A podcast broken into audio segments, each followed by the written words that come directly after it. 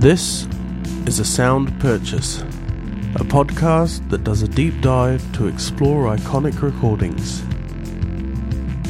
Episode 13 Faith No More's 1992 release Angel Dust.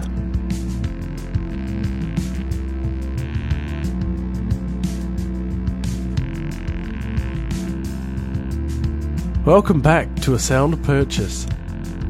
We want to announce happily, quite happily, the launch of our merch site hosted by TeePublic.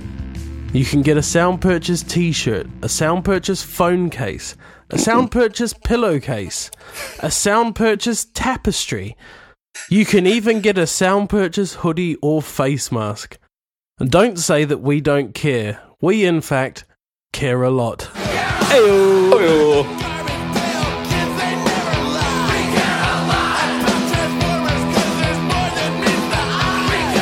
It's a day job, but someone's got to do it. Ayo. oh, I feel like I needed like a um, what they called like the party things you blow into and the what and the thing comes out of it. Oh It makes yeah, that really sad it is. whistle A, noise. it's a good day, people. It's a good day. We've launched our TeePublic site. I mean, none of you are going to hear about this for probably a little while because we're recording this in advance, obviously. But we've launched our TeePublic site. We don't set any of the prices on this. This is all preset by TeePublic. Is it? Which is yeah, which is kind of cool, but at the same time a little bit steep. Uh, but you know, every little helps. Hmm. Support us. You know, it's we've both got day jobs. Would rather not have them. you know. Absolutely. Yeah. Right. So, shall we dive into some context?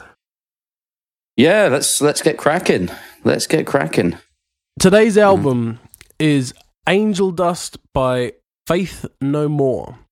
Faith No More are a five piece band hailing from San Francisco, USA. They formed, and I was surprised by this, Jake. They formed in 1979. Seventy nine. 79. How old were they? About twelve. Wow. Yeah. Crazy, right? They formed in 1979. It was 10 years later when they released The Real Thing, which was their, their kind of big breakthrough, right? Absolutely. Yeah, yeah. They kind of went. Yeah. Yeah. They they went absolutely astronomically big, didn't they? Mm, mm. They, we'll, we'll cross this a little bit later. Uh, but The Real Thing was the first album to feature vocalist Mike Patton, who replaced Mm. Chuck Mosley. And sadly, for Mike Patton, Chuck Mosley still has bragging rights because he was the one that recorded Faith No More's best song. I mean, that's uh, you're not wrong.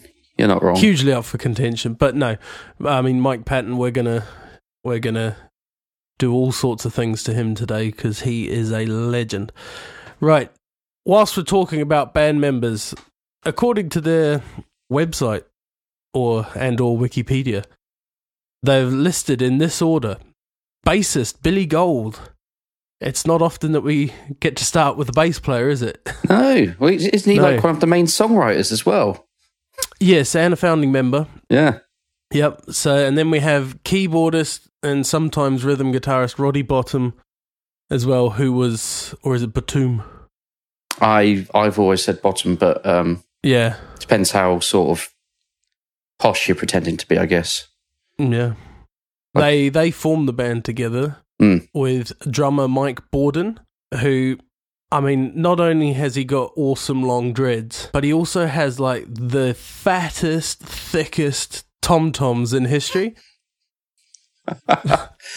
Like each one's a floor tom. Pretty and the floor tom's a timpani.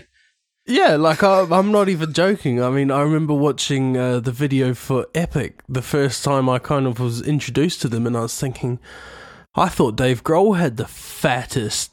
Well, I thought he did. I, Tom Toms. Yeah, you carry on. I'm just going to watch the Yeah. video for Epic. That's thick with two C's, by the way. That's just T H I C C, thick. Guitarist Jim Martin. Big Jim Martin. Big Jim Martin, who I always thought looked way out of place in the band, just judging off appearances, judging the book by its cover, because he looks about 10 years older than him, than the rest of them. Um, and again, like watching watching the video for Epic, and I don't mean this as a slight, but he's got the big beard. I mean, Mike Patton looks so young in that video, but Jim Martin looks actually like a granddad. you know, so I was always like, man, you're out of place. And of course, vocalist Mike Patton. My first introduction to Mike Patton was actually through his other band, Which one? Mr. Uh, Bungle. Oh, Mr. Bungle. The name had just eluded me there. Yeah. So when I was recording with uh, TK, who we've previously mentioned on the Little Bushman episode, Hmm. TK is quite a big fan of Mr. Bungle. And uh, being, you know, 13, 14 years old at the time, he played us clips of Mr. Bungle, like especially the song, and I don't know what the song is, but it's a song of basically Mike Patton going to the toilet. and being 13 or 14, we thought that was amazing. So, singer Mike Patton has previously stated I think that too many people think too much about my lyrics. I am more a person who works with the sound of a word than with its meaning. Often, I just choose the words because of the rhythm, not because of the meaning. Fair enough. I'm calling bollocks. Um, I am for some of it. Yeah, I mean, like, he's, not everything that he writes is going to be like that, but you know, there 'cause there are it's- songs that have definite meaning to him, and it's like you haven't just chosen songs because otherwise you'd be just going oingo, boingo, and the rest of it. You know, like yeah, friends of the podcast. friends of the podcast, oingo, boingo. Although Danny Mm. Elfman is actually coming out to be a bit of a dick at the moment. oh, is he? Yeah, yeah. What's happened? What's he done? Oh no, just like um, there's something coming out because they're doing this uh, Justice League Zack Snyder cut four hour epic. Hmm. and uh, Danny Elfman was hired to to redo the Justice cut when Joss Whedon took over. Right. Okay. And so he erased basically all of Junkie XL's score and previous scores from the uh, Batman v Superman. So like there was a Batman theme, and he's like, "Nope, 1989 Batman theme. That is the only Mm. Batman theme." Yeah. I mean, he's sort of right, but Oh.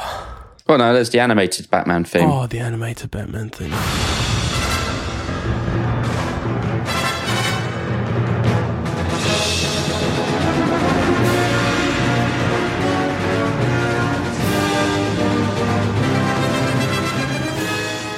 So good. That's that's the only Yeah. Batman. And thing. The Edge did a Batman theme too. yeah. was it- oh, was it no? the actually, the, the the the Batman theme Yeah. is Adam West's Batman theme. Well, yeah, exactly. So Anyhow, you know what, Mike Patton? I mean, I got a lot of time for you, man. You're you're a huge legend. We we love you, but don't tell us what to do. We're going to analyze your lyrics because that's what we do, man. Okay? You can't put lyrics or poems or books out there and like ask them to not be analyzed. That's what we do. that's what John Martin did.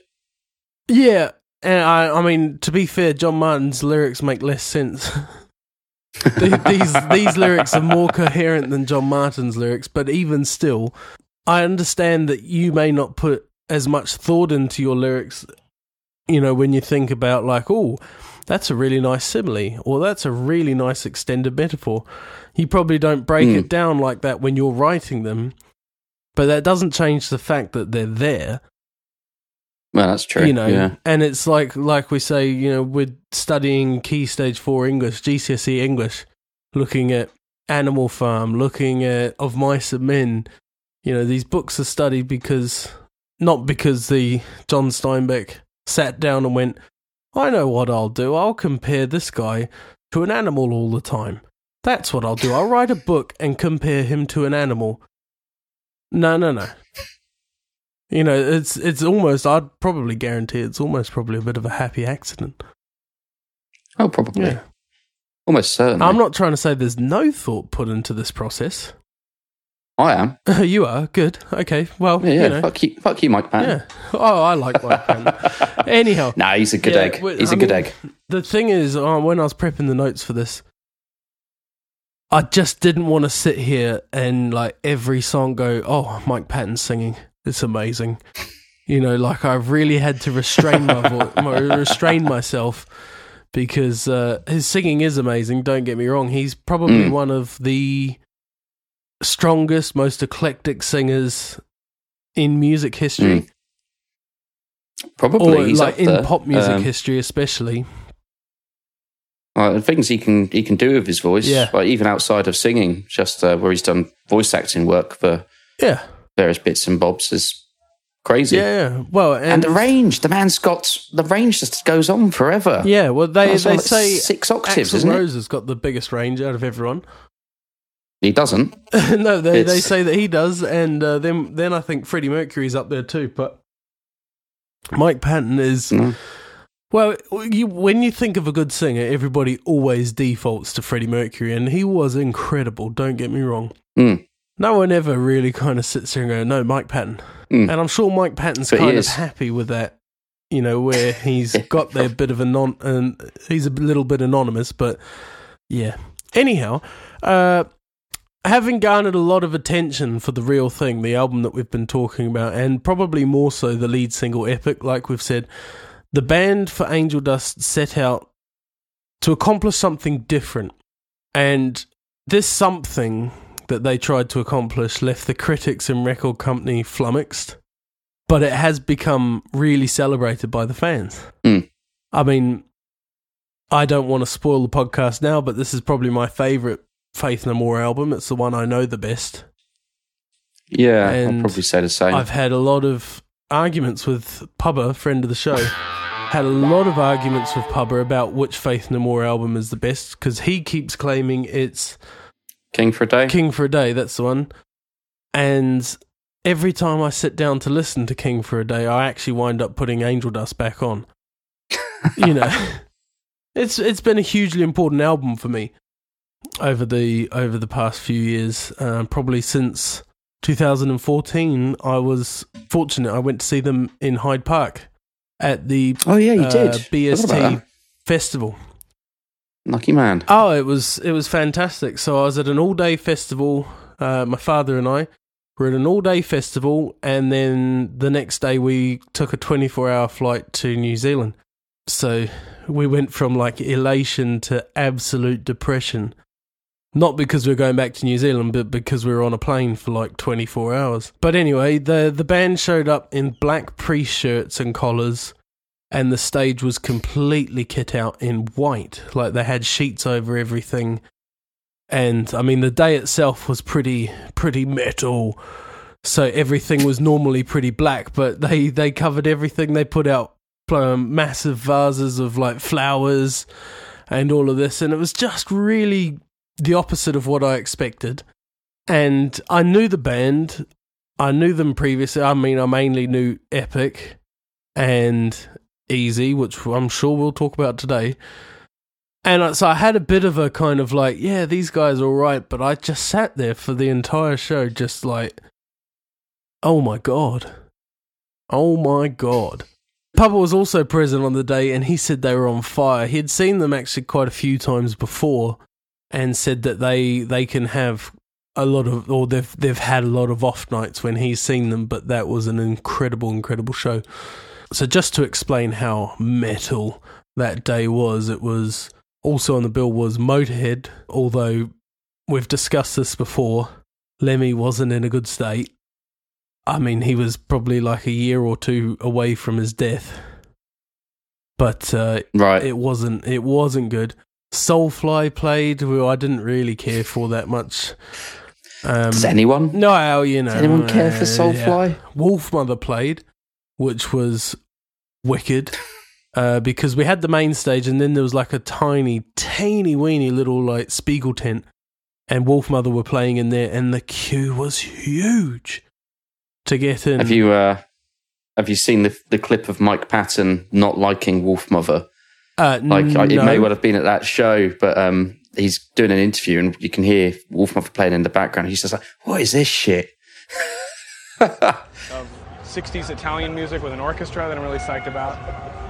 Uh, I'm doing a record with Dan the Automator, doing a record with Amon Tobin. Um, me and Rahzel are going to do a record. I mean, there's you know, there's always stuff to do. You don't need to look very far. And these are all things that really I've been wanting to do for five years. So, in a strange way, are you hearing this? What year are we in? Forgive me. But Wolfmother, you suck.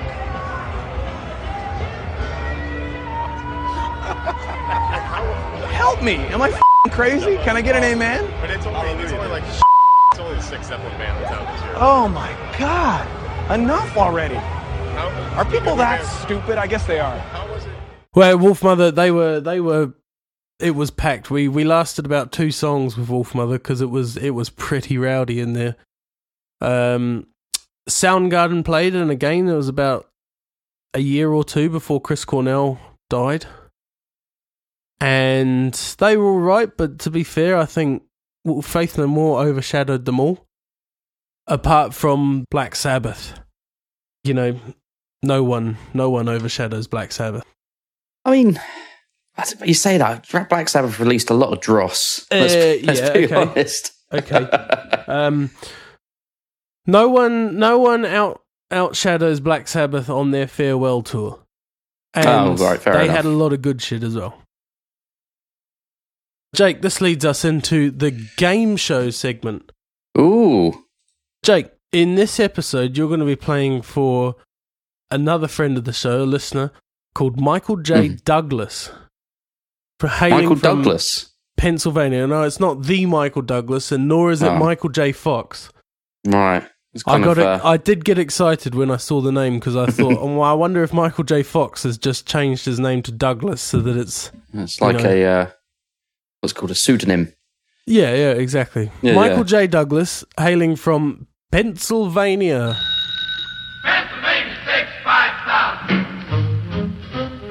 Not Transylvania, Pennsylvania. He got in contact with us uh, through StephSquatch.com. Uh, there's a contact us section and said he heard of last week's winner getting the swag bag of merch of all that stuff. Hence why Oh, do we yeah. understand why we've uh, opened up our own merch store now, so so that we actually have some merch to give away. Yeah. No, uh, no cards that we've kissed or anything like that. This on there though. no, not Or not during the COVID cologne. lockdown. Yeah, yeah, No. no. Yeah. If you want a chance to win, lucky listener, if you want a chance to win a swag bag full of sound purchase merchandise, like the aforementioned tapestry and pillow and phone case, I'm gonna just jump in. I thought you were joking when you said a tapestry. Can you actually I- legitimately? Buy I am not joking. You can buy a sound purchase tapestry. I think the tapestry itself is actually just like a flag. Oh, That's ah, what I'm still. thinking it is, but it's actually on the site listed as a tapestry. I don't pick the names, people. I just I just designed the stuff. And yeah, so if you are wanting a chance to win a swag bag of sound purchase merch, contact us through social media, Steph Squatch blog or stephsquatch.com. So good luck, Michael. Good luck, Michael J. Douglas. Today's game, Jake, is based around the name of the album studied in this episode. I have Mhm. five true street names of illegal drugs and Right. five names that I've made up. Right. Okay. Your task is to decide if the name I have said is a street name or fiction. right. Okay. Okay? Right. Right, here we go. Number one Blind Squid. Blind squid.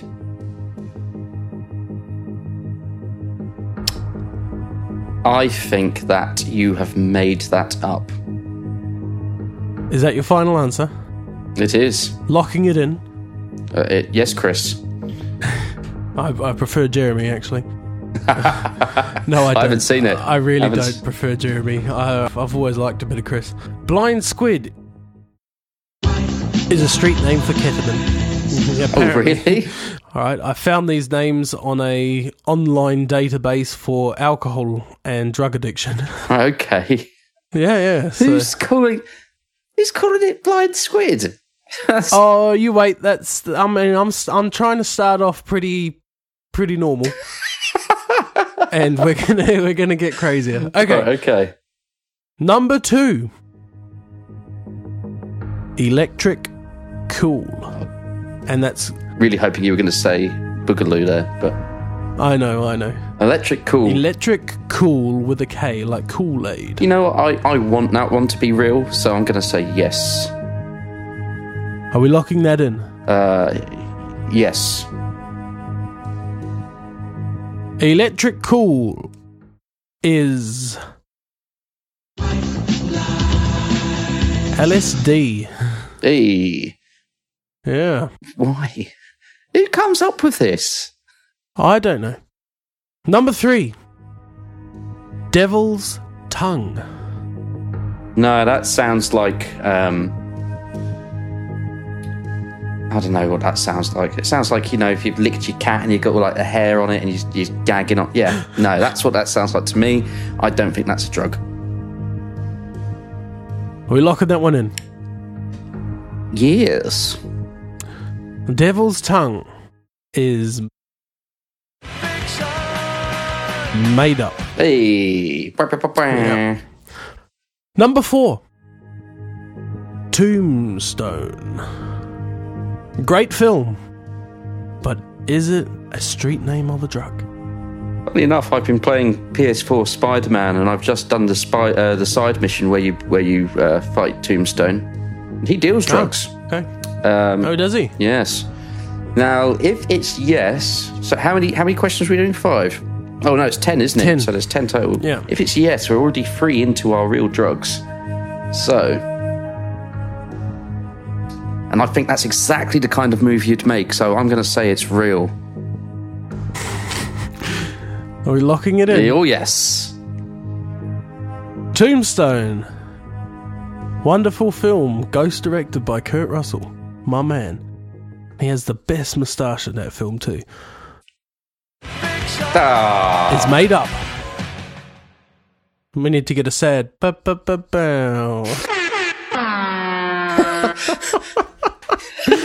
okay, number f- what, like number the sad five. Team America. America.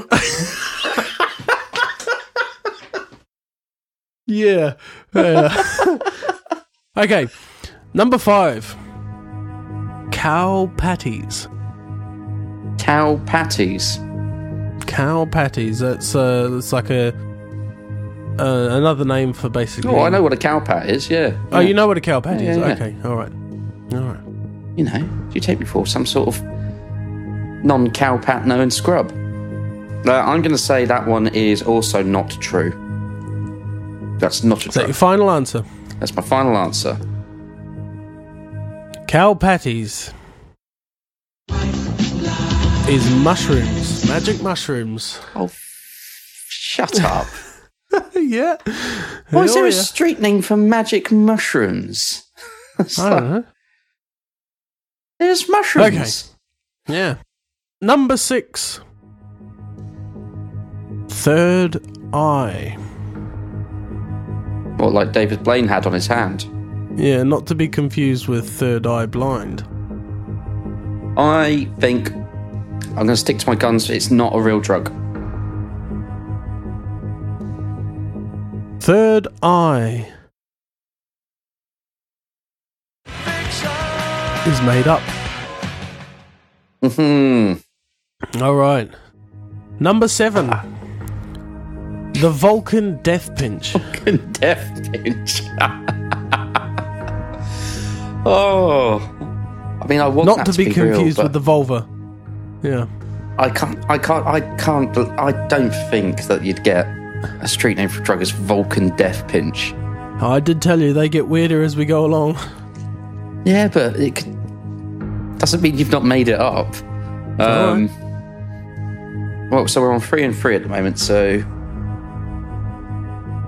Vulcan Death Pinch. Um, no, I don't. I think you've made it up. Is that your final answer? It is. It is.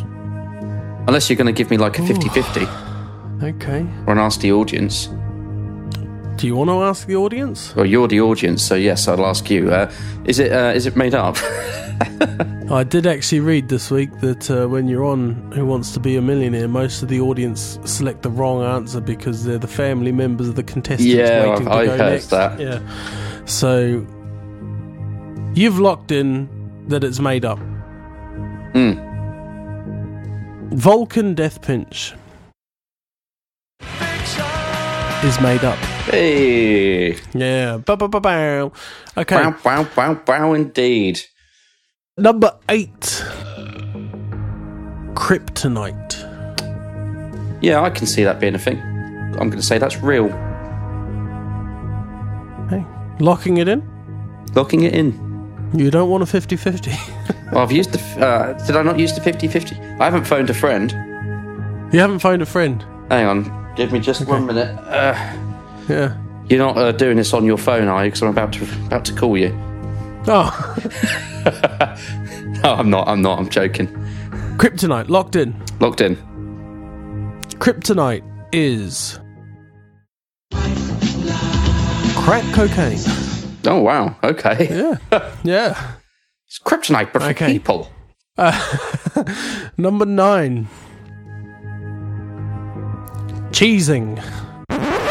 Cheesing, yeah. not just cheese. No, no. Cheesing. Cheesing. um. cheesing. Cheesing, yeah. What? That's the name for a drug, not the act of taking it or anything. I, I guess that one, without trying to give it away, that one is more about the act of. Right. Okay. Cheesing. Um. Yeah. We'll, we'll say that's real. So what you have to do when you're cheesing is like you you have to get the cocaine and water and let it curdle and then just basically let it ferment. Right? but no, cheesing is made up. That was uh, taken from South Park. okay. Where they where they have the cats and they get the cats. Oh, to spray in their yes, face. yeah. yeah. Oh crap! Yeah. I can't remember. I didn't remember. Yeah. Can't believe I didn't remember That's that. all right. That's all right. And the final one, the final question, Well, it's real. Batman. I mean, uh, if we've got five real, five fake, I think we've had five fake and four real. I don't So know. I'm I gonna haven't been keeping count. Yeah. It's real. It's real. I'm gonna say it's Okay. real, unless I've miscounted. Batman is another name for cocaine. Why? Why? Why Batman? What did you keep count of what you got? Yeah, I got ten out of ten. You got ten out of ten. Yeah, I know. No, uh, I I actually counted that you only got four there. I think I. Uh, yeah, I think I only got like four. So nothing for Michael Douglas. Sorry, Michael J. Douglas. Sorry, Michael J. Douglas. Uh, you're not getting anything this time. Okay, so should we take a listen to the album? Let's. Seriously, let's. I might just listen to it, have it on in the background while we're doing this.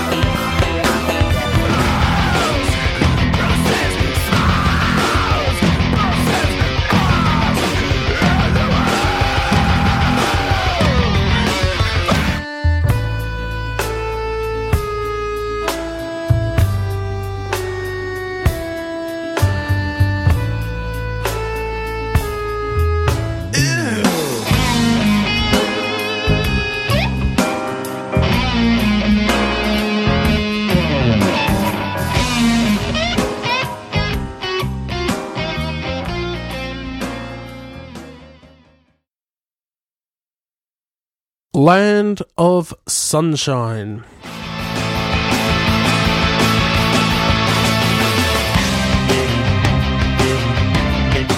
Released as a promotional single for the record. They had a lot of music videos made for this record. Yeah. Yeah. Like usually what there's two or three, but there was there's quite a few on this on this one. Yeah, but they weren't all singles though, were they? They weren't all singles, but they had a lot of music, Music videos. video. Well, it was the MTV era, wasn't it? It is. They'd seen how is. much how how well they could do just for having one video that was went big on there. So Uh, true, true.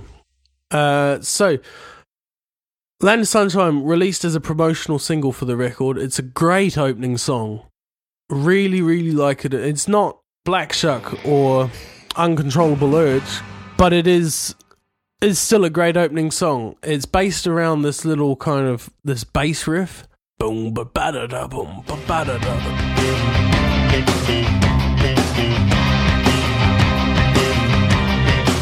And I love the surprise halftime. So it starts off with this kind of really rocking down da da da da da da da, da and then it just kicks into halftime.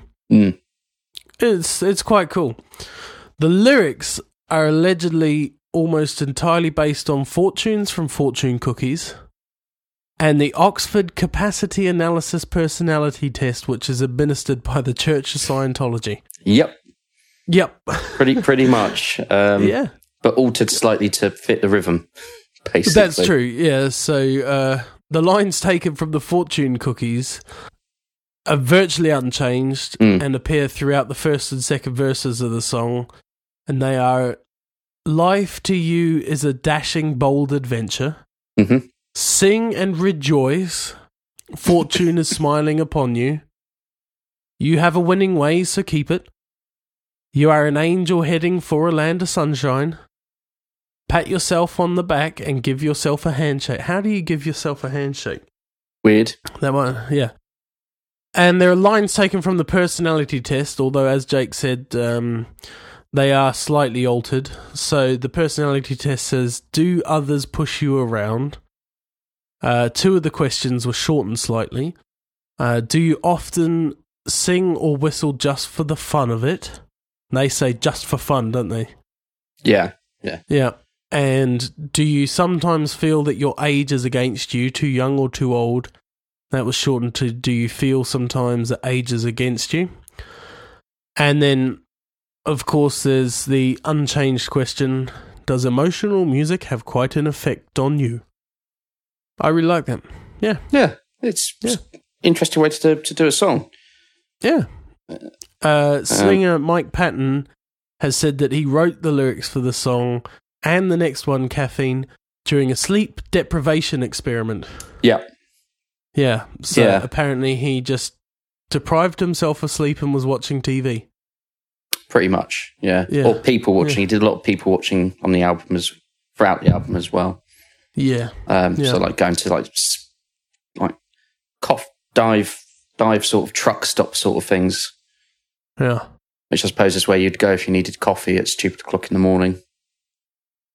I guess so. Yeah. Yeah, Or a diner or whatever. Yeah. yeah. Okay. Uh, the the chorus features maniacal laughing.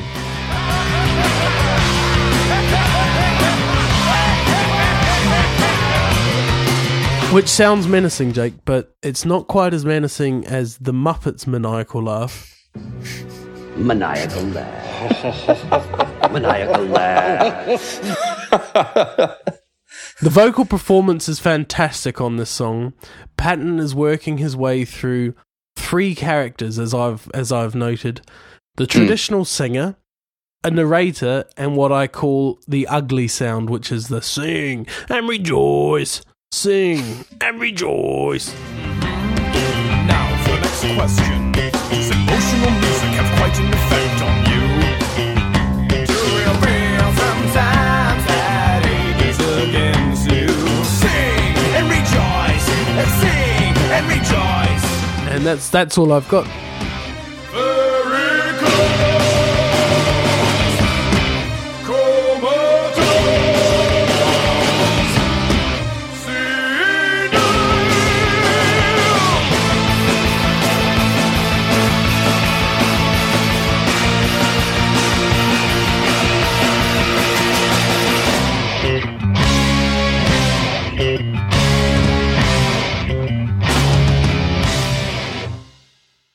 All right. Well, that brings us nicely into Caffeine, which, as we said, was the second one he wrote while he was doing his weird sleep deprivation thing and Yeah. obviously having a lot of coffee.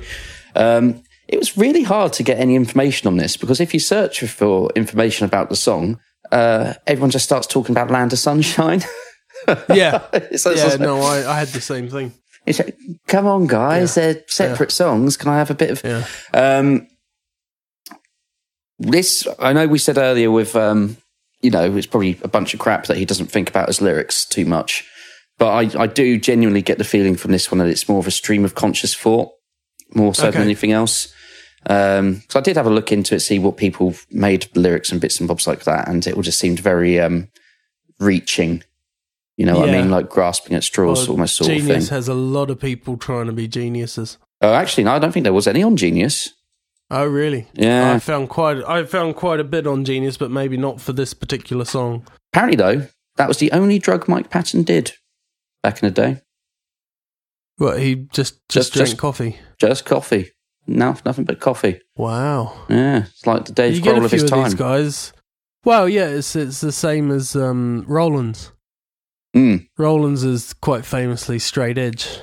yeah, well, that was that was the scene, Or- wasn't it? That was the whole black flag, flag scene. Um, Yeah. one of the things I read online is just there is no deep meaning regarding any of the stuff that the people before on this thread of people talking about it mentioned. So masturbation, being gay. Uh, There was something else. There was a few other bits, and it is basically a string of consciousness while written while delirious from lack of sleep and overcaffeinated. Uh, the whole thing's in free four, Ah. so you kind of get this. Um, yeah, it's like going throughout the whole thing. So it's just got this nice driving energy. And Yeah. they this really nice thing, a really cool thing. They build kind of tension up between each section by Yeah. doing that bit of just the bass and the drums, uh, which is kind of like the, the bridge. But they give you like a little snippet of it just in between, just to build a little bit of tension before taking you back into the thing. And obviously for. Yeah. the bridge, they build that up for about a minute, I think, just like, and then that just builds up, and then it's got that really big. You just like, start screaming, everything comes in all big Yeah. and loud. It just sounds amazing.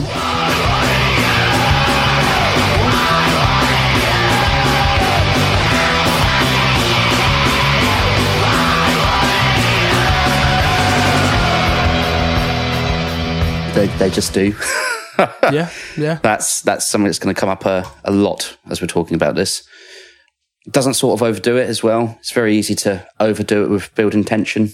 Mm. Doesn't do it. Sounds amazing. Well, th- that's the thing with this album is that it's. I think part of the reason why the guitarist left Jim Martin, Big Jim Martin, left not long after this album was released. From what I've read, is because he didn't want to do pre-production. He wanted to figure it all out in the studio, sort of thing. Yeah, and the band have clearly gone massive in pre-production which you can tell because everything is so just figured out Yeah. on this album yeah. Oh, You just so many samples in it as well. Oh, so they would have that- had to have worked out where they were going to get them from, what they wanted to do, use them for, and everything like that. Mm. Like the, at one point, the record company was apparently a bit nervous about how many samples they'd used. Well and that was another thing is that um, jim martin he wanted to create the sounds himself. Yeah, he didn't want to use samples. He he bit old school i guess in a way and that fits in with the whole granddad vibe. My my notes for this song is that the really good like they're showing how good they are at the tight verses and then the kind of rhythmically bust open choruses. Yeah,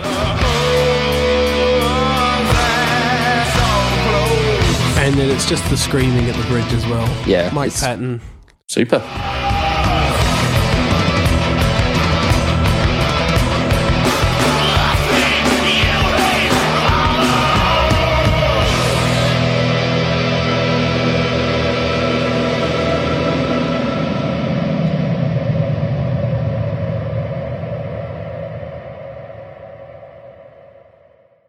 all right well Super. The third song, and you'll like this one, Jake. Midlife Crisis. I've got a lot, lot of stuff planned for this one. Number one on the modern uh, rock charts. The song is said to be about pop princess Madonna. I thought that was way too good not to use. But by the way, side note, Madonna has announced this week that she's jumping on the bandwagon and prepping a biopic film about her life. Oh, piss off, Madonna. But wait, there's more. Is she directing it? Not only is she prepping it, she's also writing the film based on her life. But wait, there's more. She is directing it as well. Have you seen any of the films she's directed? Like any Uh, of them? no, no, They no, no, no. Awful. Oh, Todd in the Shadows uh, did a really good series about it on YouTube. Right. Um, very much recommend them. But they are atrocious films. really. Yeah. I don't think I've ever even seen her act in a film. I know she's in like a league of their own. Evita? Evita, yeah, but You never saw Evita? I mean, don't bother, No. it's rubbish, but yeah. Uh, so look, I just hope she can keep it honest for her sake because she's not doing very well at the moment. Is Madonna? is she not? Prior to lockdown, she kept people waiting at a concert for like three hours, and then uh, once she did arrive late, she said, "Don't worry, the Queen is here," or something like that, and it didn't go over very well. I think people started walking Booing. out. Throwing Yeah. stuff. Yeah, yeah. I think it's, well, it just shows a massive disrespect for your audience, doesn't it? Well, it's that, and it's the thing of like she has been a master chameleon throughout her her career, and I really admire that. To be fair, I think her tenacity and her just like the way that she molds her music and career around to fit with the times has been she's she's a a master of it. She is second to none, but I think she's just tried to stretch that one time too far. Hmm. Who knows? She might come up with an album in a couple of years' time that actually floors us again. I don't know. She might. When was the last time she had? Well, yeah. And the other, and the other thing is, she did. She's tried to start a like some sort of lockdown empathy trip of like, yeah, we're all in this together, and blah blah blah. And she did it live stream from her bathtub, and her bathtub was not only like massive, Mm. but it's like quite clearly that she's living a life of luxury, and it's like, oh yeah, yeah. we're all in this together. But anyway, Well, that was that was a whole thing, though, wasn't it? Of all sort of Yeah. celebrities doing the singing and stuff, and it's just like, yeah, don't sing at me about whatever it is Yeah. you're singing from your mansion. Piss yeah, off. Yeah, yeah, yeah. yeah. oh, was it Ellen DeGeneres is saying, "Oh, it's just, it's too hard to live at Oh, home." yeah, but And I mean, she's got all of her own problems going on after that now, but still, yeah, It amazes me. Like I've I've known for a few years that Ellen DeGeneres has been. Like, there's been stories online for years about how rubbish Mm. a, a human being she is. I just don't get why it never kind of cropped up. Why it never became such a big thing before. Like, did she have that much goodwill? ah, no, that what you what you've just said. I mean, yeah, we'll we'll get into that because I've I've said here. Don't get me wrong, I admire Madonna's tenacity. but I can't I can't help but see her comparison in Queen Maeve from The Boys. Oh, in that okay. thing of like, you know, Queen Maeve has seriously gone through some some rubbish times, but for the sake of being strong, for the sake of keeping her position, she's just like muscled it down rather than reporting it, if you will Mm. and just kept it silent, and it, it does feel a bit like that. But anyway, Patton said at the time, I think it was a particular time where I was being bombarded with her image on TV and in magazines, and her whole shtick kind of speaks to me in that way. Like she's going through some sort of problem. It seems that she's getting a bit desperate, and that was in, I think, 1995. He said that. In 2002, the band readdressed the song by saying the lyrics apply even more to her today. Yeah. The lyrics, though, for the most part, uh, and again, this is this is to be taken with a grain of salt. The lyrics all feature some sort of masturbatory reference. He's saying that there's an element to cult of personality or celebrity worship that's parasitic and masturbatory, and the celebrity often knows it and uses it to their advantage. In the second verse, it is almost like he's saying, I'm wasting my seed thinking about Madonna. Who doesn't even care if I do. Ironic, really, as the song is slamming the media, yet it does become a hit song. I mean, that's out of Faith No More's control, but yeah. Yeah. I mean, it's ironic for the media. But anyway, um, signature Faith No More drumming and pumping bass at the beginning of this song. There's a menacing growl in the opening of the lyrics. There's an awesome synth sound.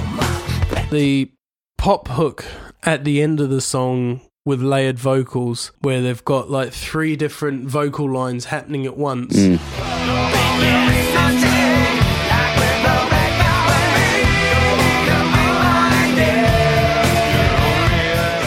Very Backstreet Boys, but actually, I kind of like it, you know.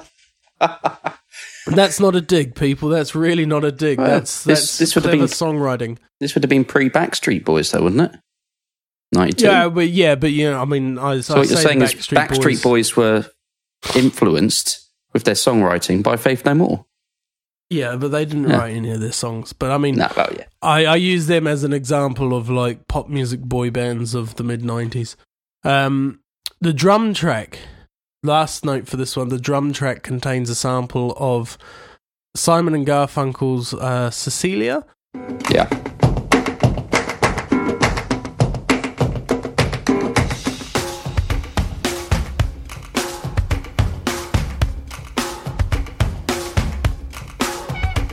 There we go. Very nice. Very nice. I feel like you've gone into a lot more detail on yours than I have on mine, but that's fine. I've had two of the biggest songs off the album so far. yeah, that's that's true. Yeah. That is true.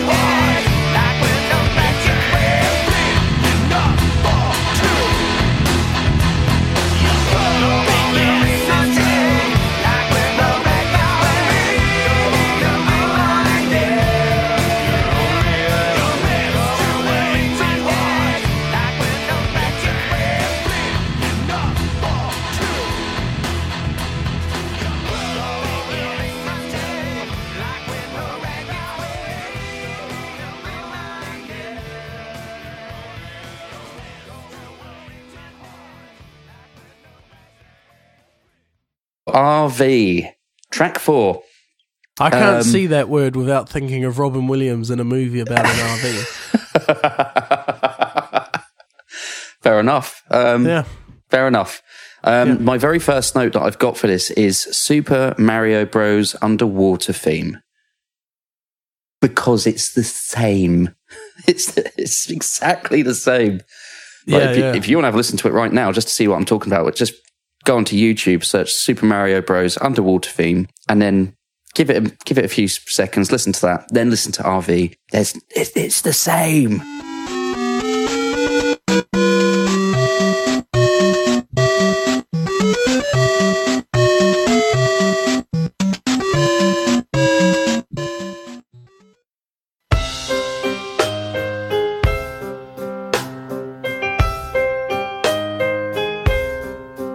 Yeah, I can kind of hear it. Yeah. Yeah, it's it's the same. Anyway, Yeah. Okay. No, no, no, no, no. Don't just brush it off. It is the same. Um, Yeah. Okay. very in keeping with a kind of recurring theme, like we were talking earlier about having something that's really nice, pretty word for a really horrible, vulgar thing. So you've got this really kind of whimsical, almost fairgroundy music going on, uh, while Mike Patton's basically going on about how much he hates himself and his life. Not him, but the character he's portraying in the in the thing. Um, is It's just like a sweeping kind of so 6-8, full of, isn't it? Yeah, so full of self-loathing. Um, In the third verse, he just says, "I'm going to go hang myself." Well, he doesn't say it like that, but that's Yeah, yeah, basically the third verse is him going to hang himself. Yeah. Um, Was it uh, belt over the shower? shower Yeah, yeah. Or something. Yeah. belt over the shower curtain, I swing. Yeah. I think he says. Yeah. Although actually, at that point, it does get a little bit more full on when he's singing that bit. Kind of like goes big drums, big distorted guitars, big, Yeah. big everything, and then it just goes back into nice plodding, whimsical. 6-8. It's like, oh no, I'm not. Dun, dun, dun, Do dun, do dun, do dun. do. Yeah. Boom. Ba-da-da-da-da-dun-dun-dun-boo. And When I was doing this online, a lot of people don't like this song. I don't get why. Well, my my first note's that I've got a love hate relationship with it. I do like it, but it's one of those ones. I used to play this a lot. This album when I was opening up at the coffee shop, Mm. so early in the morning, and there was a couple of times where like the boss would come walking in as this song was on, and she'd just look at me and say, "What the hell is this?" you know. So I did develop a bit of a kind of self consciousness about this song. I do like it, but it doesn't. It's not that it doesn't fit on the record, but it is quite wildly different from the remainder of the record. But that's what they were going for with this album. Yeah, I, I don't You know, think they, they, were were. kind of going for that weirdness. They were going for that. They didn't want every song to be sound the same because Midlife Yeah. Crisis doesn't sound like either of the two before it. You know, no, but it's it, got that's much still more. very much a, a rock band. yeah, well, say this has this has elements of it. For the most part, it's that plodding, like you say, fairground music. Like the, the commentary of the white trash America, where he's like, I sweat a lot. My feet itch. My feet itch. My feet itch. yeah, I married a scarecrow. You know, Yeah, I'm a scarecrow. it just it's it is a bit weird, but I I really like it. I do. Yeah. Once again, Mike Patton absolutely makes it with Oh, his yeah. white with his white trailer trash sort of delivery. But and is- like there's even though Faith No More have this thing of like being funny, like Yeah. having an element of comedy and everything, but he 100% goes for this. He's not holding anything back. no, no, no, you know no. what I mean? Like he dives into this, and good on him for doing it because it actually makes it worth it. Yeah, I think if it had been done any differently, it probably wouldn't be that good a song. No, Yeah. no. It's it's him being the character and c- completely living it. It's great. I think Yeah. it's time to talk to my kids. I just tell 'em what my daddy told me. You ain't never gonna amount to nothing. Smaller and Smaller is the next song. This song I find quite depressing. It's pretty relentless. Mm. Uh, I get the feeling that this song is about the machine crushing everyone to get every drop of product out. You know, wringing the, the metaphorical towel to get every last drip to every last like drip of music so that they can sell it. That's what the lyrics are kind of telling me Oh. In this one. Although you know we shouldn't be reading into his lyrics. No, no, no, you shouldn't. That's that's a but big these, no no. these ones are actually quite emotive and quite strong. I like the chorus in the song.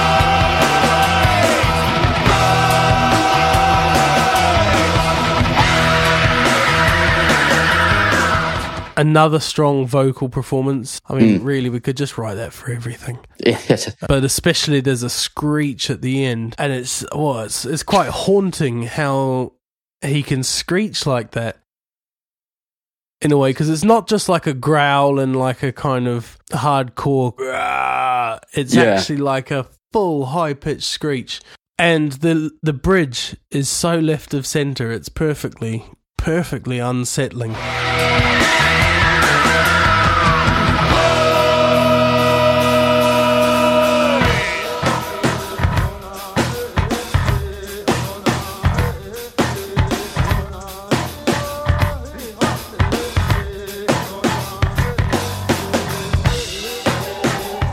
The chorus, if Andy Serkis wasn't Gollum, where he's going keeps coming back smaller and smaller and smaller, I'm not going to try and do the Yeah. impression.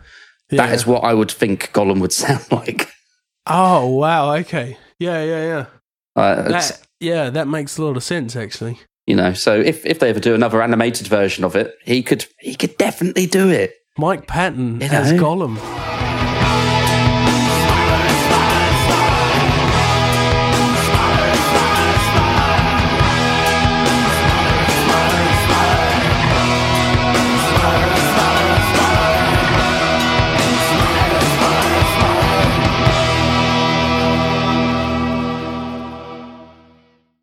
Gollum. I mean, at this point, Andy Serkis is Gollum, but uh, Yeah, yeah. I've actually I've started uh, with year sevens doing a doing a unit based around the Hobbit. oh, None nice. of them have seen the Hobbit. None of just- them have seen Lord of the Rings. It's crazy. Do you just randomly sometimes splice in that scene with Bilbo where he's uh, tries to reach for the ring in uh, Rivendell just to scare him? Um, no, but that, that's a that's a good good thing that I should do. Yeah, because yeah, got some Oh. got some fairly confident and abrasive kids in that class. Yeah, that gets everyone. Yeah. Oh, that scared me when I saw that in the cinema. Oh, me too. That that always freaks me out, even now. Even Um, now, but I've I've definitely been having a hankering for watching those films again. The um, all the, all the Lord of the Rings and the and the other one, the Hobbits. I only saw the, the first Hobbits weren't as good. I think the second Hobbit was really good. The second one was probably the best one. Problem with the Hobbit was it didn't. It suffered from massive production problems, didn't it? Massive production problems, like so. Guillermo del Toro was supposed to do it Well, he got sacked. Didn't he? initially. Uh, well, he He, he, or did he quit?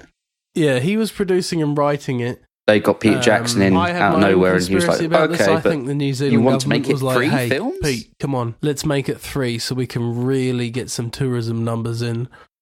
Because, the, well, for the last twenty years, New Zealand's tourism has been Lord of the Rings. surely it's, the book's only two hundred and forty pages, isn't it?" Uh, I don't know, but three films. I mean, the last film was basically around the very, very final battle. The Battle of the. Five Armies, yeah, yeah, and it's a three-hour film. which is completely skipped in the book because uh, Bilbo gets knocked out, and that's it. He wakes up and it's over. oh, fair enough. Well, it doesn't get completely missed out, but it's mostly missed out. Next song. Everything's Ruined. One of my favorites. It's a great song. Yeah. Probably one of the more kind of straight up rock songs on here, Yep. would you say? It starts with this jank ass plinky piano.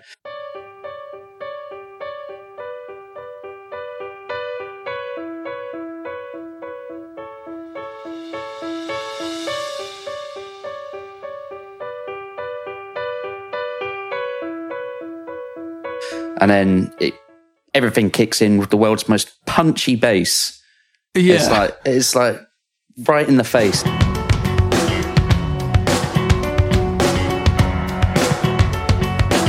Yeah, don't forget that trademark drumming as well.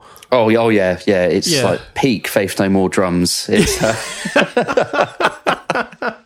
Yeah, it's like it really is. if you want an example on how to play like the other mic, mic two. Yeah, This this is what you listen to because it's yeah. perfect. Mike Um, Bordin is his name. Mike Bordin, thank you. Yeah.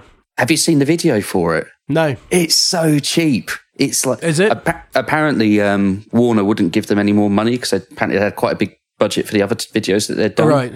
uh, and basically they didn't have anything left. So they literally camera, blue screen, like a blue screen room, Oh, like these I've seen awful, clips of it. like Yeah, home yeah, yeah. movie footage in the background, and they're just having the time of their lives.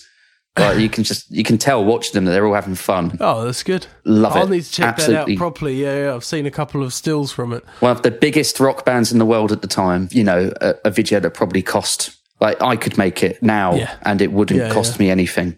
No, no. you know, back then, a few thousand dollars maybe. Mm, if, and that was probably all just on people's wages Yeah. to make it, you know. Bit of information I got from uh, faithnomorefollowers.com, which proved to be pretty useful site, actually. You know how every website, everything has its own dedicated wiki. Yeah, like yeah, Star yeah. Wars has Wikipedia, yeah, and it's not quite their version of that, but it's pretty much that. Um, but it says about this one's contrasting moods, euphoric choruses, and melancholy verses. Yep. Um, it's also one of the only songs on the album to have a proper full on guitar solo. Yeah, and a really good one as well. And a really good one, yeah.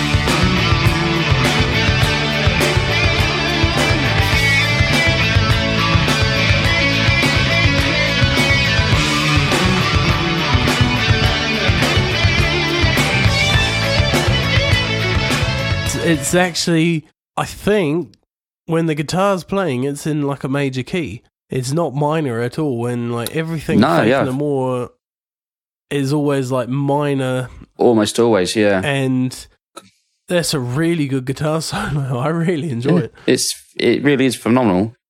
But it's really weird because it's so it's quite an upbeat, funky bass line Yeah. and then quite a melancholy verse. Yeah, So yeah, just yeah, like- yeah. It gets sad funk. Is that a thing? Well, there's there's like some slapping and popping, right? Yeah, yeah. Yeah, yeah. I I need to listen to it again because Is is sad funk a genre that exists? And if not, can we make it a thing that exists? yeah. yeah, Well, you need to. Yeah. It's not necessarily slow, but no, I suppose just yeah. Uh, well, I've got that I really like the vocal rhythms um, combined with the palm muted guitar in the verse. We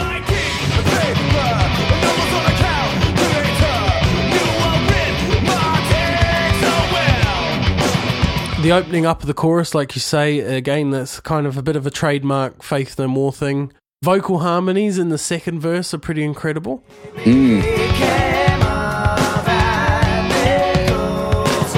And I, I believe that's just Mike Patton, although Roddy does some singing live as well. So Jim used to as well. Oh, did he?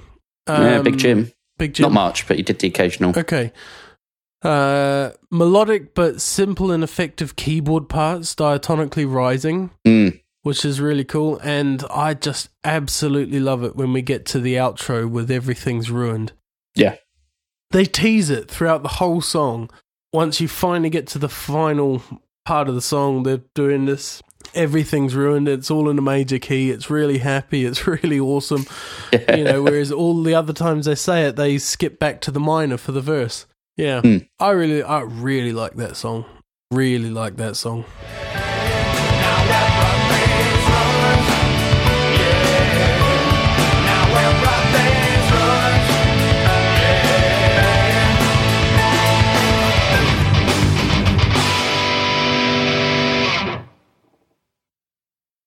Well, I think we know what your suggestion for uh, track of the album is. Incorrect.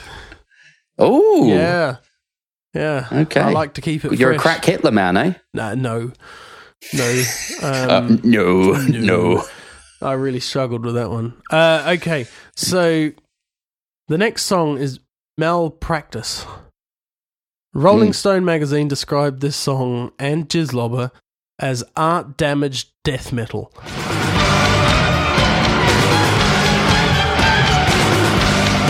Yeah. Yeah. Uh, Patton has said of this song, it's about a lady who goes to a surgeon and she's getting operated on and she realizes that she likes the surgeon's hand inside of her. She doesn't even care about being cured. She just wants someone's hand inside of her. She gets addicted to that. Weird. Weird, but you know, it's again that kind of weird but funny kind of Faith No More stuff. The song features a sample of Dmitri Shostakovich's String Quartet Number 8 in C minor, Opus 110, Number 2, Allegro Molto.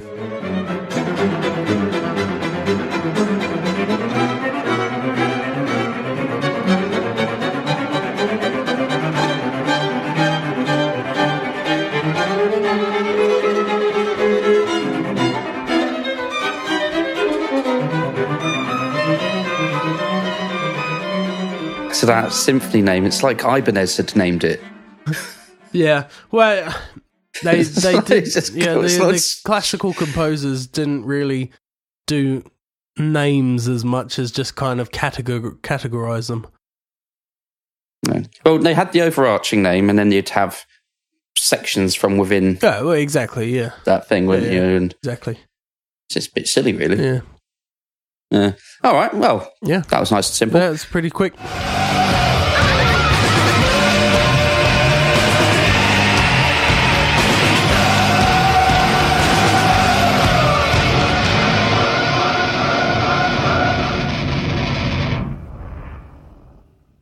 So next one is Kindergarten. Yep. Um, and I do have to hats off to Faith No More for this one. It's the only bass solo in the world that doesn't suck.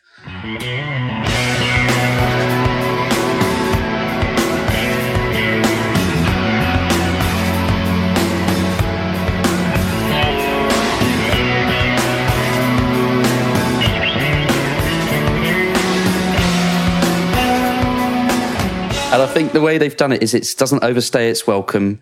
It's catchy and it does its thing for a Oh, few it's bars. and that's really it, done. melodic. Really It's melodic. really and has he got like a phaser or a chorus on there? Something like that, Yeah. maybe a flanger or Might a something. I don't know. Yeah, yeah. Uh, another thing I really love about this, another one I think I really love about this song is in the um, the choruses. You get those synth uh, violins doing the stabs. Go ba ba like over the bottom of everything. I just think it sounds really cool. it's not particularly uh, you know, out there or anything like that. Yeah, I just think it's a really nice, subtle thing. And if you take it away, it would, you know, detract massively from the song. I- I've got to I've got to interject there because I always forget, and I don't mean this as a dig. I always forget that Roddy's actually in the band. Like I always forget that Faith No More have a keyboard player. Yeah. All Apart from when he's being overtly, you know, like the end of Epic Well, or like something yeah, like there, there's those moments where I sit there and go, "Oh yeah, they've they've got Roddy." You know, Yeah. there are moments, but for the most part, you know, you're just like, "Oh yeah, it's a band." Mike Patton, Mike Patton, Mike Patton. Oh, listen Yeah. to his voice, Mike Patton. But yeah, there are moments where I genuinely forget. Yeah, which is sort of a good thing. It means he's doing a good job of. Well, I think so. That's that's You know, how- that's like it's a bit of a backhand compliment, isn't it? Yeah, I'm kind of saying like it's good. I don't even realize you're there, but actually, his playing is supportive. His playing is Mm. accompanying the rest of the band. Like he is Yeah. always there, but yeah. apart from the songs where he's not. Well, yeah, yeah, yeah. yeah. But but that's I don't think there are any on this album where there's no keys, is there? I don't think so. Um, it's a bit of a cheesy song as well. This one, in a good way, it's quite cheesy. Favorite part though, the whole thing's got to be the auctioneer megaphone babbling. You know, it's just Oh, right, right, right, yeah.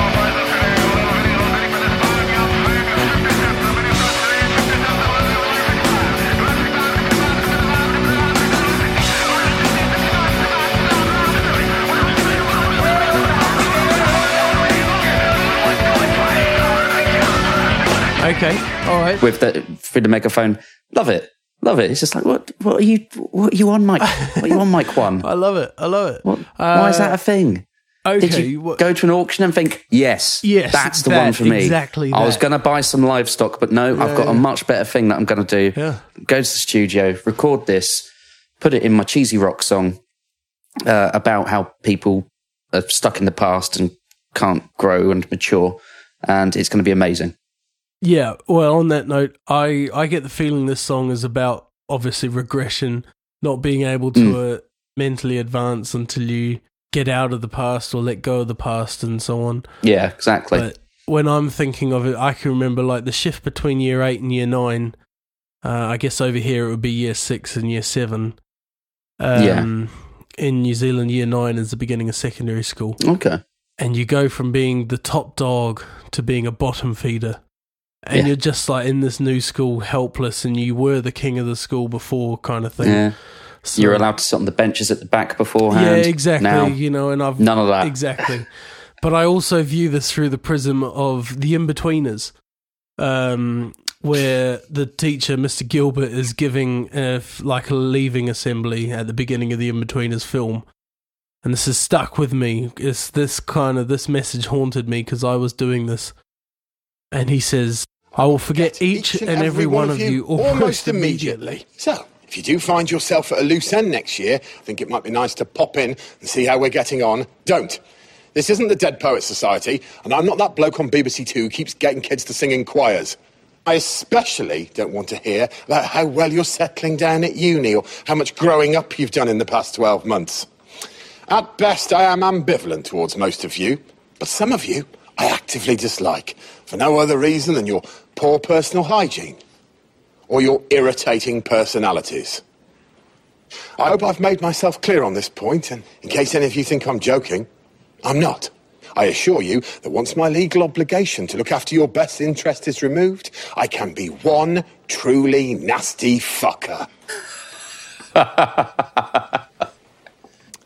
Good luck with the rest of your lives, and try not to kill anyone. Reflects very badly on all of us here. And I, I look, I've been, I've been back to my school a couple of times when I go back to New Zealand. Similar thing, yeah. I've always liked the lyrics of the second verse to this song. Drinking fountains are shorter than they used to be. Oh, yeah, yeah. The swings on the playground don't even fit me anymore. I used to think, I used to think that they say "fuck off" at the end of that, but apparently, Yeah, it's I always thought they did. Yeah, yeah. Um. So if we I think it's better if he does say fuck off. I think so. to be Yeah, honest. yeah, like the swings on the playground don't even fit me anymore. Fuck off. Yeah. Drinking fountains are shut up than they used to be. The swings on the playground don't even bring me anymore. Fuck off. I love the bass, drums, and synth after that second clip. They do that little kind of bass pop groove. Ba-doo-ba-doo-ba-dum, ba-doo-ba-doo-ba-dum.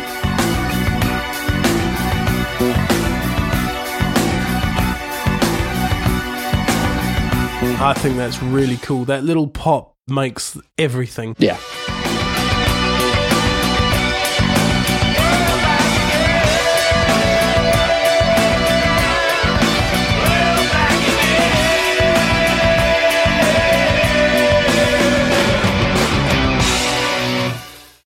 Next song, then. Be aggressive. B E aggressive. B E Yeah. A G G R E S S I V E. Yeah. Another another one of my favorite songs, if you can believe that. Yeah, great song. Yeah, written by Bottum, who came out as gay in 1992.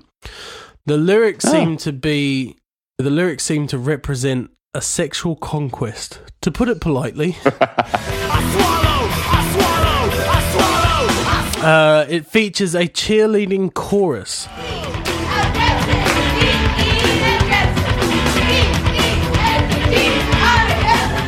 A feature which Marilyn Manson apparently took influence from on his song Obscene. Some some would say take influence. Others would say just outright stole stole the idea. But uh, Well, yeah, you know, Yeah, I mean the panning on the three-part aggressive harmony is really impressive as well. Where they go aggressive, Oh, yeah. aggressive, aggressive. So it starts in your left ear, then to your right ear, and then the third one comes in center. That's all I got for that one. I love that song so much. I had never really taken too much notice of the of the lyrics no, reading over the lyrics it I'd say that's probably what the song's most famous for. yeah well you know i mean i've i've again been shaking my shaking my booty in the cafe opening up singing this song to myself not taking no any note of what i'm saying yeah Great guitar whittling as well. It's like I'm not normally into songs with a lot of uh, guitar noodly and guitar wankery, but uh, right. I think this it's done very well. okay cool.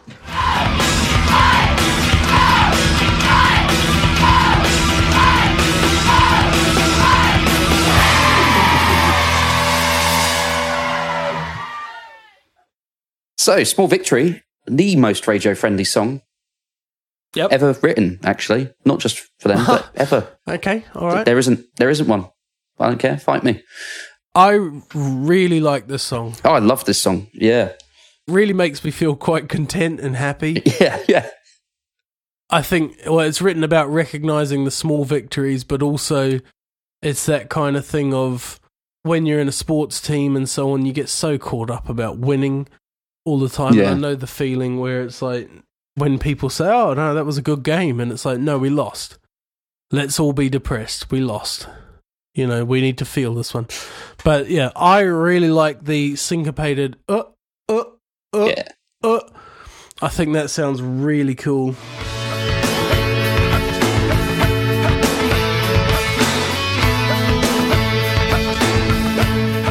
The instrumental section where there's the little duh duh on the keyboards. That's so good. I really like that as well. Like that just every time I'm not expecting it.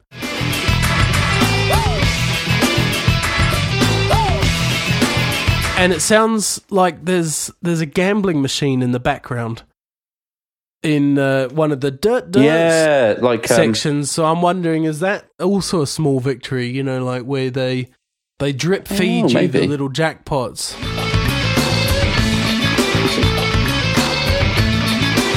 Oh, I haven't picked up on the gambling machine. I've literally listening to that section. It's just I've just heard it. I've never picked Oh, up yeah, on that yeah, before. There's the gambling is in the left ear, and there's something else I couldn't quite pick out in the right ear. It's like a stack of chips being like you pick them up and drop Oh, them yeah. one by one. Right, right. That's what it sounds like to me. Uh, poker chips, I should say, not like you know Yeah, chip yeah, yeah. chips. Uh, Yeah, yeah. fries to our American friends.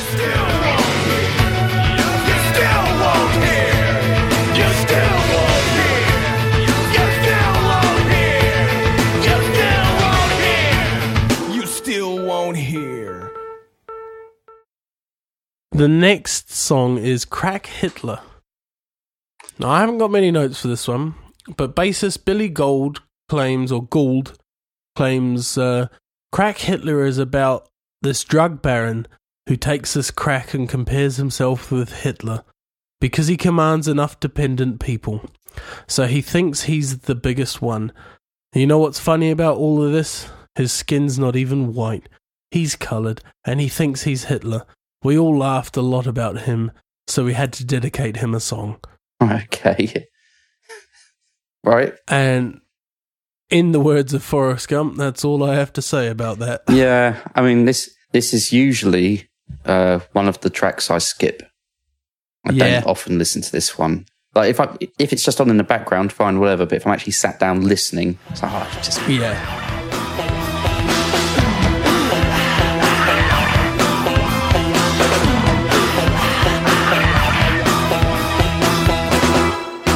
It's not a not a strong song in my opinion. No. Um, No, no, no. And neither is Jizzlobber, my opinion. Jizzlobber. I think the pair of them back to. Jizzlobber is is a weird one. Like, so I did a bit of a bit of a dive for this one, and the structure. You know what makes it so weird is the structure, right? So you think of a normal Right. song, you've got an A section, a B section. You have your so chorus verse, and you have a C section, which would be your bridge. So normally you'll go A B A B C B, for example. Um, Yeah, they no no, uh, and, and they'll tend to flow into each other as well. So A will logically Yeah, lead into. B, which will logically lead into C, yada yada yada. yeah. None of that. It's just like right, we're just changing now. Boom, done. Right, that's it. But the the, the actual sections that's got are A B A B, uh, a slightly altered B, C, D, E, which is elements of D slowed down, and then an F. So Wow. that's like Yeah. what's my ABC, ABC, D, E, F, six sections, and it's just jarring. It's just jarring the way that it, it goes between them. Um, and there's a lot of dissonance. I guess that's the point of it, though. yeah, there's very there's a lot of dissonance in it as well. Right. Um, Yeah. it's, it's just not not my not my bag. Um, No. Although I do, when the guitar kicks in, I get uh, an original Mortal Kombat kind of vibe from the sound of it. Oh, okay. Yeah.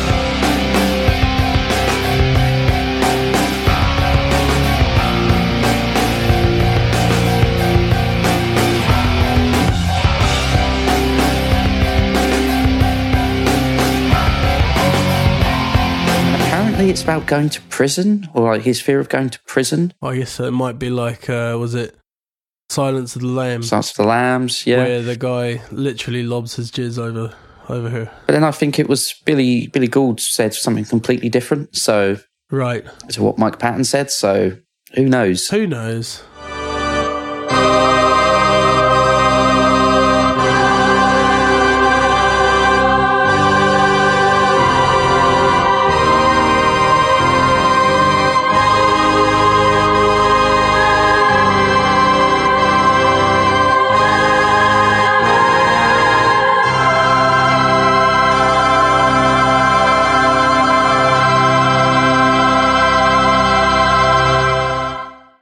Probably the two weakest songs on the album, and they are right at the end. Yeah. So you know, it's okay because they're they're kind of picked up by the final two. At least final two. Well, originally final it was two, the final, one. two on on the re-releases. yeah. yeah, yeah. So uh, on the re-release and mainly the CD and I think the vinyl that I have, we get the Midnight Cowboy theme. Originally was the ending track. Yeah, which is Yeah. actually, you know, kind of nice way. I think it's nice to see a band doing a doing a cover like this, and Hmm. it's a cover of the theme to John Barry's 1969 film of the same name. Set in New York City, Midnight Cowboy depicts an unlikely friendship between two hustlers, naive prostitute Joe Buck and ailing conman Ratso Rizzo.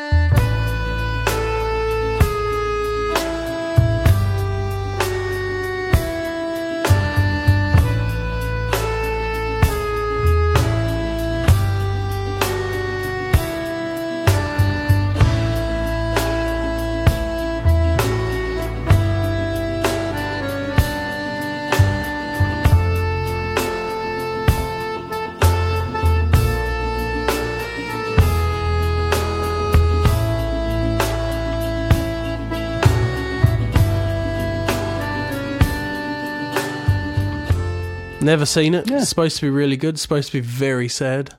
Yeah, I've never seen it. You know, um, I mean, I'm not a big Jon Voight fan.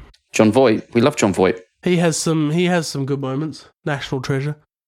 Anaconda. Anaconda. Uh, he was in Ray Donovan. He was pretty creepy in Ray Donovan. Yeah.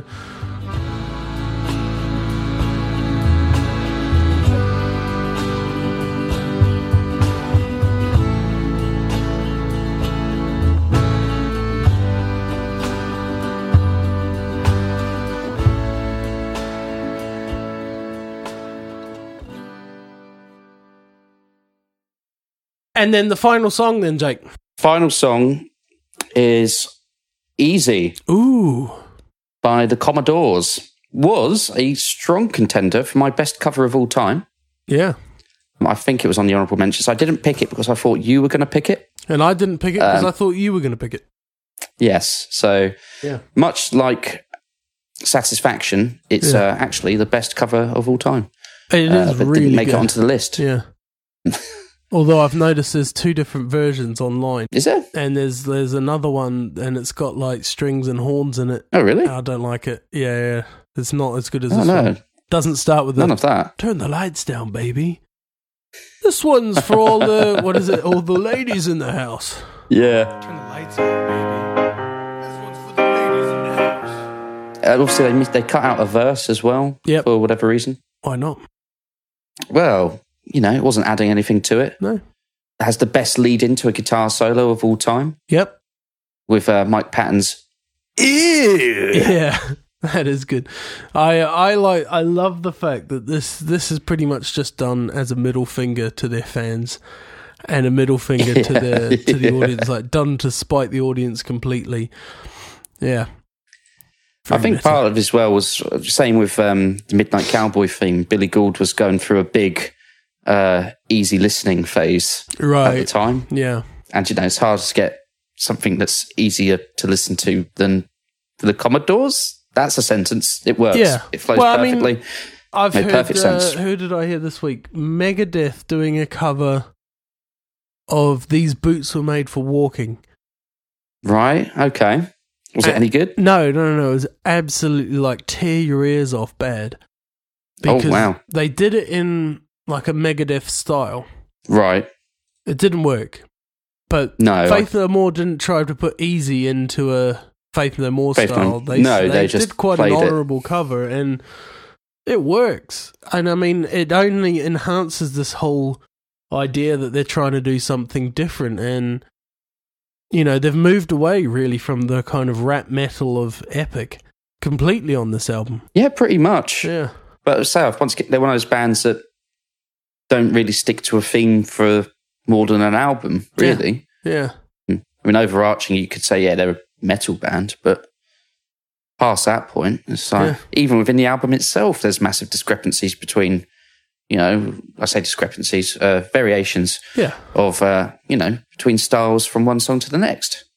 And I, I kind of like good. that though. I kind of like the fact that, you know, it doesn't matter too much to them. They'll just do a good song as Yeah. a good song.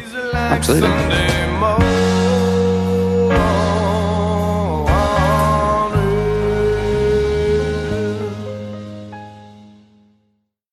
Well, anyway, Jake, this leads us into our final questions. Right. The first one favorite track of this album?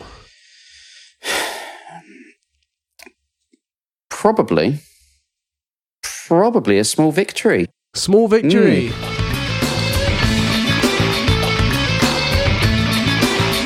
Yeah, just something about it puts me in a good mood when I put it on. So, Yeah, I know exactly what you mean. I like Small Victory. Be aggressive. yeah, that was Kindergarten. contender. Yeah, everything's, Everything's ruined. ruined. I think is a is an that's a really good one. Midlife crisis. I'm probably going to have to go for be aggressive. Oh, fair enough. That's a good shout.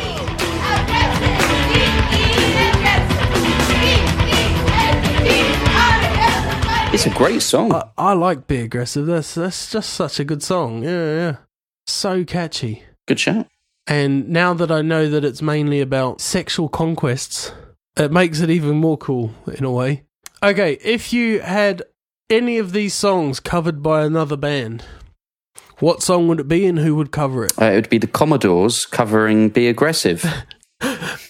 Oh, I thought you were going to say Land of Sunshine.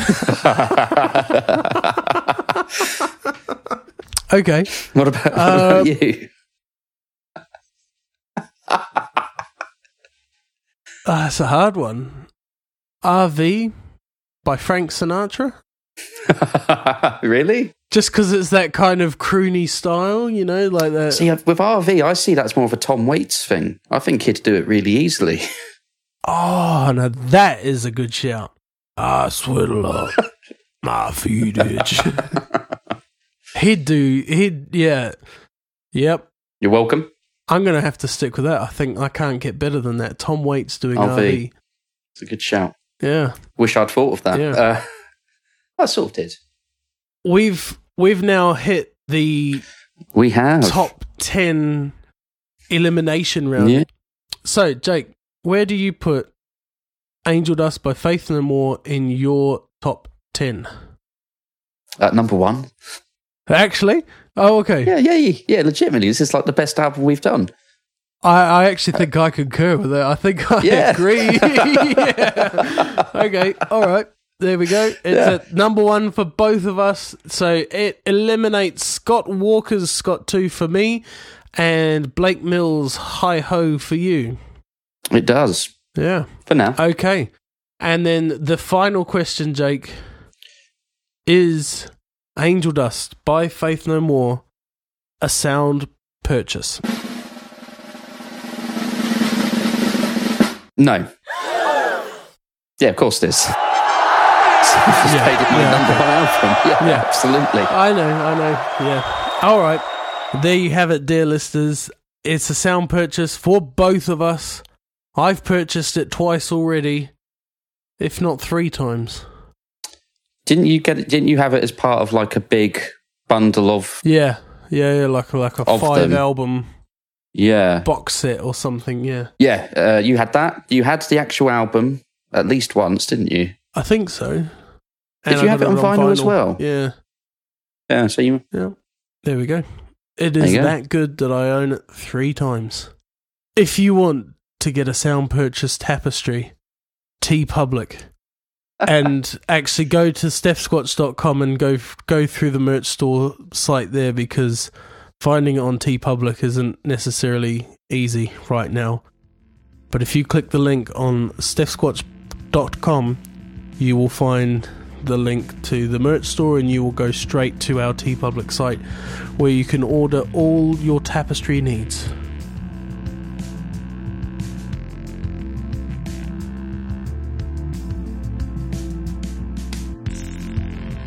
I am Stefan, and this was a sound purchase. A podcast that does a deep dive to explore iconic recordings. Check the show notes, an up to date top 10s list, our new merch offerings, and other musings at stephsquatch.com. You can engage with us on social media under the handle StephSquatch Blog. Other episodes of A Sound Purchase are available at Apple Podcasts, Spotify, Stitcher, Google Podcasts, and StephSquatch.com. If you've enjoyed the sounds during today's episode, visit your local record store to pick up a copy of Angel Dust by Faith No More. This episode has been produced by Alex Shercliffe from Flying Dutchman. Support local businesses.